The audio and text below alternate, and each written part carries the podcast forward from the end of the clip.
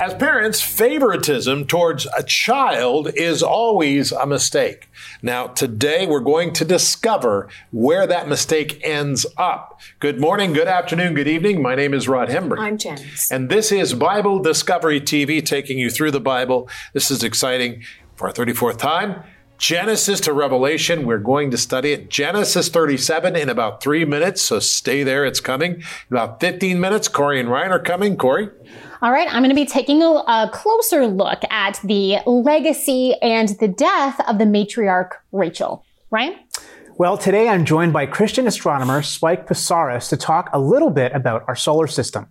Uh, Spike was an awesome guy. Excellent guy. Okay, Janice? All right. Well, today it's our Friday wrap up question of the week.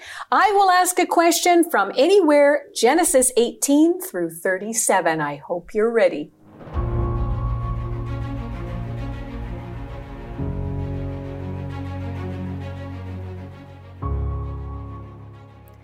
Genesis 37 1 through 11.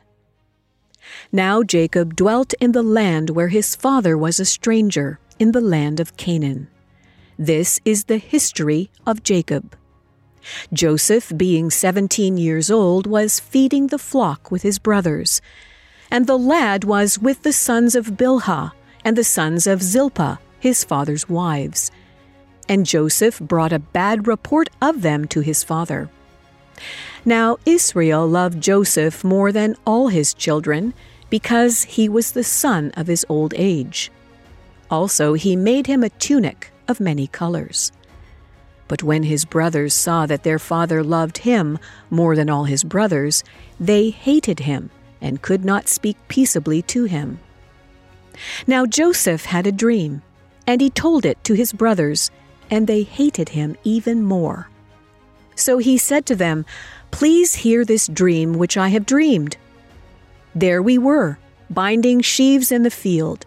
Then behold, my sheaf arose, and also stood upright. And indeed, your sheaves stood all around and bowed down to my sheaf. And his brothers said to him, Shall you indeed reign over us? Or shall you indeed have dominion over us? So they hated him even more for his dreams and for his words. Then he dreamed still another dream, and told it to his brothers, and said, Look, I have dreamed another dream, and this time the sun, the moon, and the eleven stars bowed down to me. So he told it to his father and his brothers. And his father rebuked him, and said to him, What is this dream that you have dreamed? Shall your mother and I and your brothers indeed come to bow down to the earth before you? And his brothers envied him, but his father kept the matter in mind. Genesis chapter 37, verses 1 through 11. I love dreams. I remember I used to have dreams thinking, what in the world did I have for dinner? Dreams are fascinating when you begin to study them. In Genesis, we've been looking at the beginning of things. We've seen sin, we've seen murder, we've seen all of these beginnings, but today we talk about dreams in Genesis chapter 37. Through the Bible, we see that dreams can also be given by God as a way of communication, exemplified in the story of Joseph. Now, this young son of Jacob revealed to his older brothers that God had given him dreams of his future success over them. Now, revealing this was ill advised and unwise, adding fuel to the fire of resentment that already had been burning in his brothers' hearts because of Jacob's public favor and love for Joseph over his older brothers. Joseph's assertions of God's blessing on him over and above the other brothers lacked context. It strikes me that we also can do this with the messages of the Bible. Present them out of context, and you've got a problem. Context and setting are vital because they determine the meaning of the message. Without context, we can make a Bible passage mean just about anything we want it to mean. But as God's ambassadors in this world, we must properly represent him and his word. Let's allow God's Spirit to teach and to guide us in our words and our actions, what we do. Now that's important, isn't it? And today, I can't think of a better day than to say, let's put everything in context. Let's make sure that we don't misunderstand what God is saying. I've seen the words of Jesus Christ grossly taken out of context. It becomes a problem. Well, if you have your Bible guides, turn to it to today's passage as we look at Genesis chapter 37. This is absolutely amazing. And, uh, and as we do so, if you don't have a Bible guide, you can call us or write us and get one. Or you can go to BibleDiscoveryGuide.com, BibleDiscoveryGuide.com, or go to BibleDiscoveryTV.com. Click on the Bible guide. It takes you to a place where you can give a donation. Thank you for your donations and download it uh, exactly how we have printed it. Very, very interesting. Today, as we do this, let's pray. Father, help us to receive the Word of God in context. Help us to see what you're telling us, because every day you have a message from the Bible. So teach us your way and show us your paths in this most important book of all. And we all said together, Amen. Lord, make it so. So, with that in mind, we go to Genesis chapter 37. It begins like this. Listen carefully. Now, Jacob dwelt in the land where his father was a stranger in the land of Canaan. And this is the history of Jacob. Joseph, being 17 years old, was feeding the flock with his brothers. The lad was with the sons of Bilhah and the sons of Zilpah his father's wives. And Joseph brought a bad report of them to his father.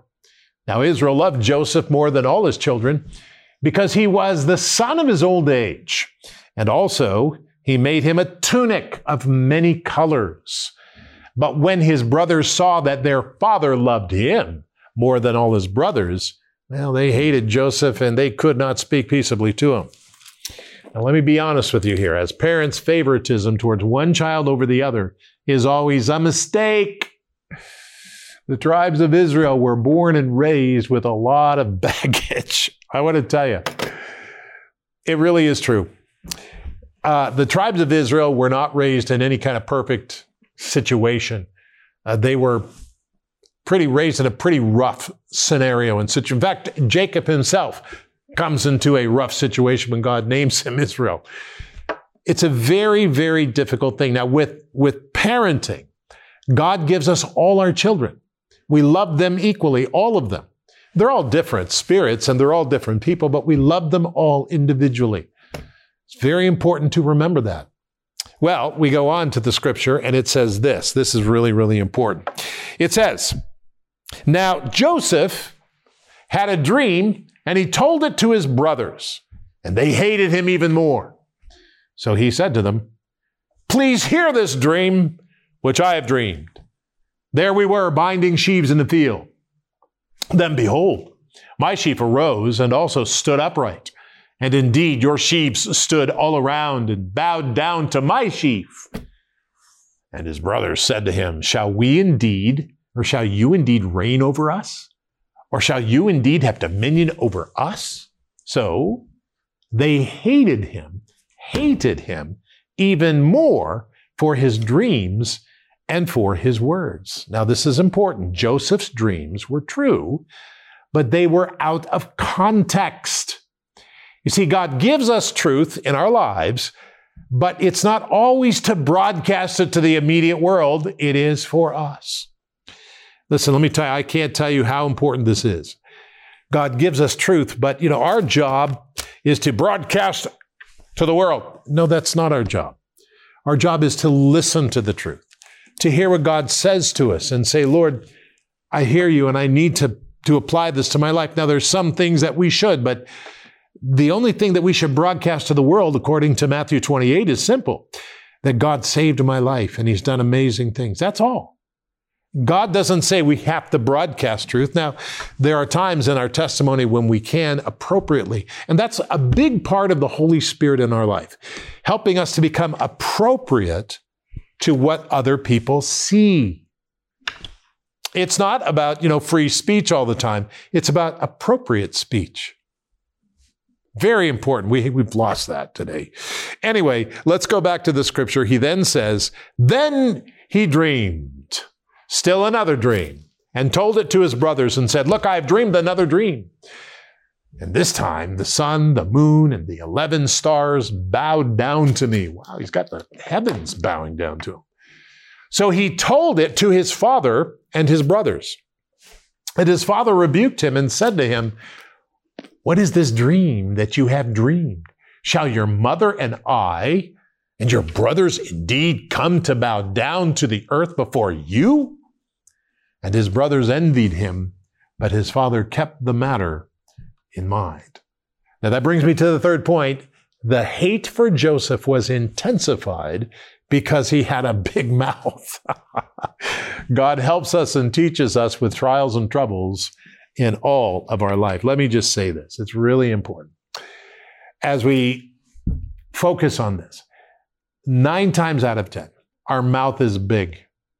Nine times out of 10, we always say things we shouldn't say. Nine times out of 10, we do things we shouldn't do. The Holy Spirit uses the Word of God, His Bible, to train our mouth, to train us. And this is what we're going to see over the next few days here. We're going to see Joseph becoming trained in how to speak correctly, in what to reveal and what to say. This is very important. And so let's pray today. Father, help us to be the right kind of messaging to the friends and the family around us. Because, Lord, sometimes there's just things we shouldn't say, but we should just live and do. In the name of Jesus Christ, and we said together, Amen. Now, from a biblical perspective, why do you think God made humans and apes look similar? Well, the same thing, same reason I think that there are similarities right through all living things, and that is we see a continuum, if you like, which speaks to us of one creator. If we're entirely different to every living, other living thing on earth, we had entirely different chemistry, entirely different everything, then we might think there's different creators.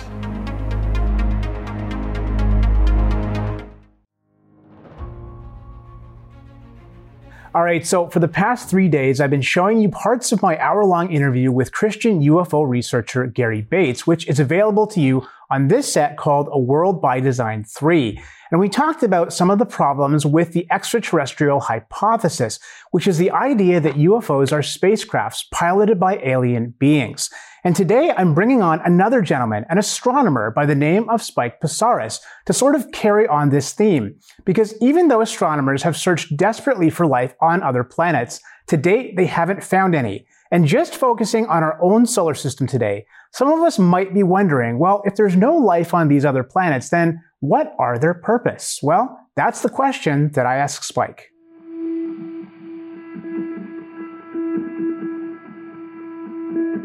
we know that there's no life in our own solar system. Right. I mean, I know there's always claims about this and that, but generally, no. Earth is the planet that has life, and that that's consistent with what we read in the Bible. Um, but what what do the other planets? What purpose do you think that they serve if there's no life on them? Uh, several, I think. Um, some of them support life on Earth directly. Hmm. Like Jupiter, for example, is massive, much larger than the Earth, has a much larger gravitational field as a result and has been shown to protect the Earth from objects coming in from outside the solar system that otherwise would have hit the Earth. I mean, we've seen comets get pulled into Jupiter and actually hit the planet. Mm-hmm. Um, we've observed this a lot of times, actually. And so people have argued that without Jupiter, the Earth would be potentially subjected to a lot more impacts from things coming in from space. So some of the planets are protective of the Earth in that regard. Uh, I think a lot of the planets provide perspective on just on beauty, God's ability as an artist. I mean, some of these objects are, are just wondrous. And we take closer and closer pictures of like Jupiter and Saturn. We see these beautiful, intricate, swirling cloud patterns and all these things. Saturn's rings. I mean, there's a lot of beauty even within the solar system. I'd also argue too that they are there, at least partially, to provide perspective on how wonderful the Earth is and how well designed it is to support life. Because if if we were on a planet with no, nothing else in the solar system, it's just us and the sun, we would tend to assume that However, the planet got here is just the way planets are supposed to be, right? We wouldn't consider its characteristics uh, really. But you can look at the Earth's rotation period, its period, its axial tilt, its orbit around the sun, and a lot of other characteristics that it has as a planet, and realize that not only are these things finely tuned and in a very narrow margin of error to support life on Earth, by seeing other planets and how extreme some of these parameters could have been in either direction, it gives us better perspective. Mm. So, like for example, our day is 24 hours long, and we take that for granted. I mean, you know, did you wake up this morning thanking the Lord that the day is 24 hours long? Probably not. You know, no one does. But you know, 24 hours to rotate around our axis once, we just don't think about it. But it turns out that's a really good value to have a life-supporting planet as its, for its rotation period. Because if it rotated more quickly, we'd have more destructive winds on the surface. If it rotated more slowly, then any given point on the surface would be exposed to the sun for longer and get hotter, and then away from the sun on the night side for longer and get much colder. So you'd have much more pronounced temperature swings. Mm. And back to your question, just within our solar system, we can see different values for this to give us perspective on how ideal ours happens to be. Jupiter rotates all the way around once in just 10 hours. This huge object wow. where one spot on its surface is a storm greater than the entire Earth. I mean, Jupiter's a massive planet. Screaming around it just you know, all the way around in just 10 hours. And the opposite extreme is Venus, which rotates upside down, by the way. it hmm. rotates backwards. Uh, but it takes 243 days to rotate all the way around once, 243 Earth days. So imagine if our day was 243 days long. So your spot on the Earth would be exposed to the sun continually for 120 days straight, and then on the night side, freezing for 120 days straight. I mean, would life be possible? No. So I think that's one of the purposes of the solar system as well, just to give us perspective and see how amazingly well designed the Earth is to support life on Earth. Spike will be back on Monday's program to talk about the Big Bang Theory, and I'll be asking him if he thinks that that was God's method of creation. So make sure to be back on Monday for that. And remember, all these interviews I've been showing you in January are available on this video set called The World by Design 3, available as a DVD set or a digital download from our website at BibleDiscoveryTV.com. Also, I would encourage you to check out Spike's website at creationastronomy.com. And he's also got an amazing three part video set called What You're Not Being Told About Astronomy. You can buy that set directly from his website and it's also available at creation.com. You know, Spike was is an excellent guy. And, oh yeah, uh, he is. When we met him, he has a, a, there's a mission thing going on in the Philippine Islands. It's just really interesting. But I really loved his his presentation, so I would encourage the people that uh, you can't go wrong because he's a bit of an editor too. He's a, a great creative guy. Very good. All right, Corey. All right. Well, today I'm going to be taking a closer look at the life and the legacy and the death of the matriarch Rachel, as well as taking a look at the site that is still today venerated as her tomb. Take a look. The history of the Jewish patriarchs and matriarchs is recorded in the biblical book of Genesis. While fraught with questionable actions and moral failures, the Bible presents the lives of these nation founders as the beginning of God's amazing plan for salvation. Some biblical sites directly associated with the personal lives of these patriarchs are still known to us today, nearly 4,000 years later. Amongst them is the unusual tomb of Rachel, the second but beloved wife of Jacob and mother to Joseph and Benjamin. Genesis 29 to 35 tell Rachel's story, her marriage to Jacob, her war with her sister Leah for cultural supremacy in their household, the stealing of her father's family idols, and her death on the way to Bethlehem from complications in childbirth. This is a tragic account of a woman loved but plagued by cultural expectations that haunted her in her barrenness. As she was beginning to overcome them, she died, cut off too soon to enjoy her victory. The biblical authors record specifically that instead of inter her in the family tomb of his grandfather Abraham, Rachel's husband Jacob instead buried her where they were, along the path of the road to Bethlehem. He's said to have set up a marker on her grave where it was still standing hundreds of years later at the time of the writing of Genesis. About a thousand years after her death, the prophet Jeremiah used the matriarch Rachel in his prophecy about the destruction of Judah and Jerusalem by the Babylonians. He pictures her as weeping over the deportation of her people, when God replies that he hasn't truly abandoned them, he would bring them back from exile in his time. Matthew uses this image again in his gospel in reference to a slaughter ordered by Herod the Great. The traditional location of Rachel's tomb is today kept as a place to honor this mother of three tribes of Israel. In the Byzantine period, an open dome structure was placed over the tomb both to honor it and serve as shelter from the elements.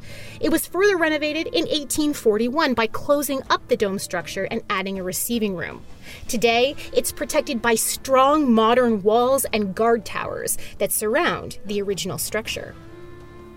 So there we have it, a little bit of a closer look at Rachel and her legacy. Very interesting. Now, it, this is important.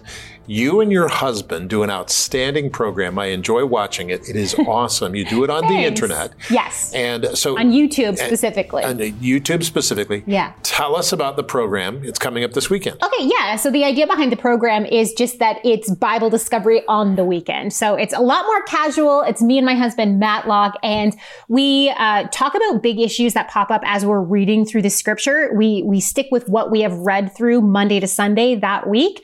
Uh, we release the shows, the episodes on Fridays so that you have all weekend to watch it, just depending on when it fits best into your weekend schedule.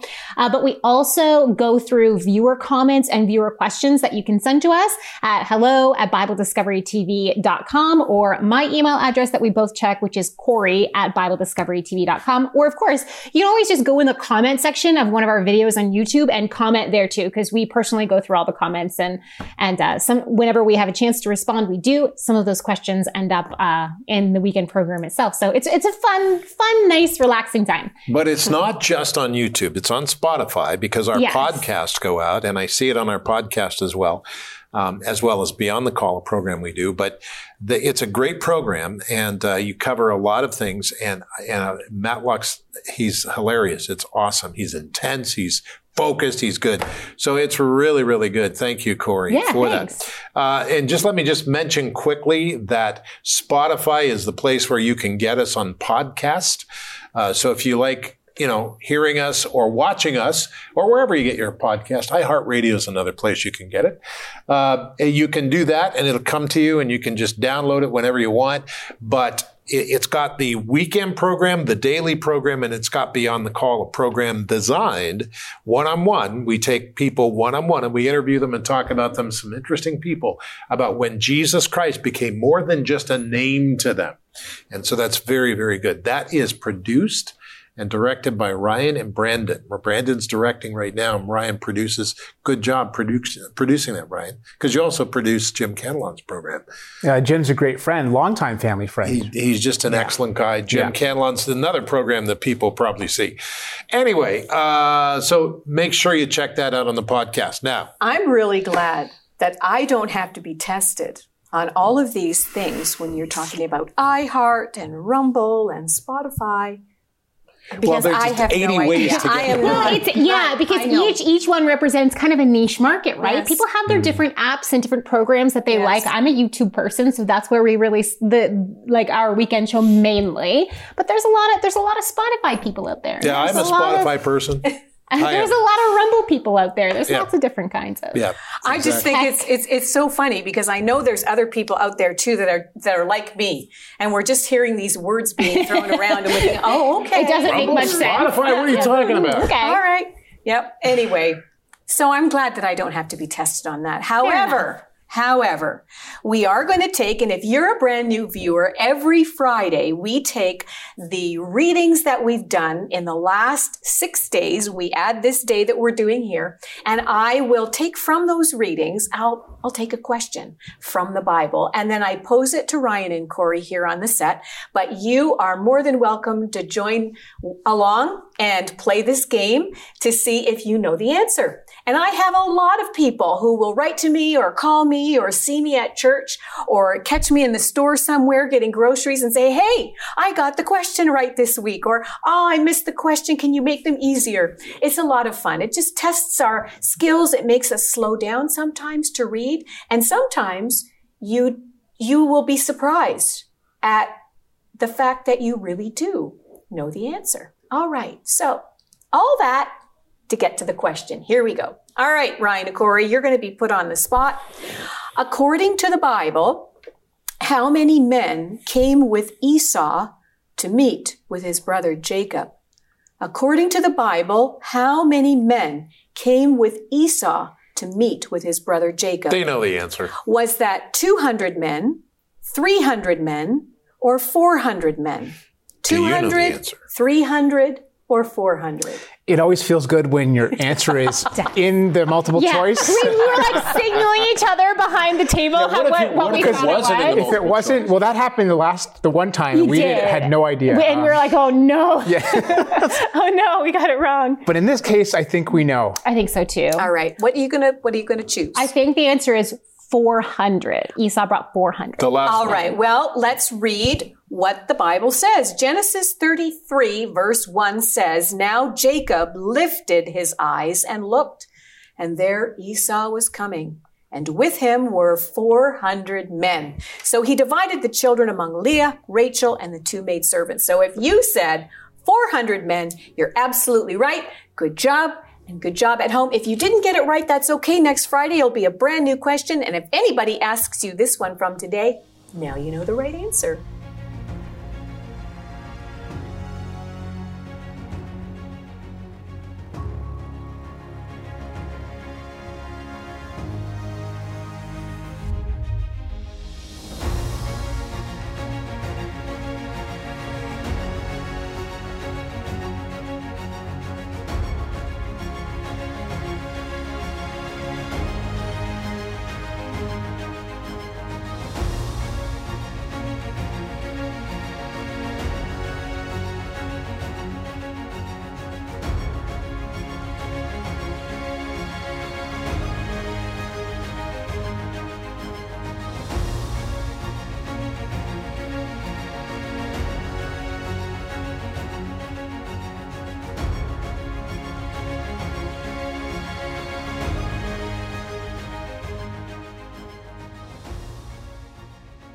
You know, it's Spotify or it's iHeartRadio. That's where you can find this program, Bible Discovery. And also, we have other programs, Bible Discovery Weekend.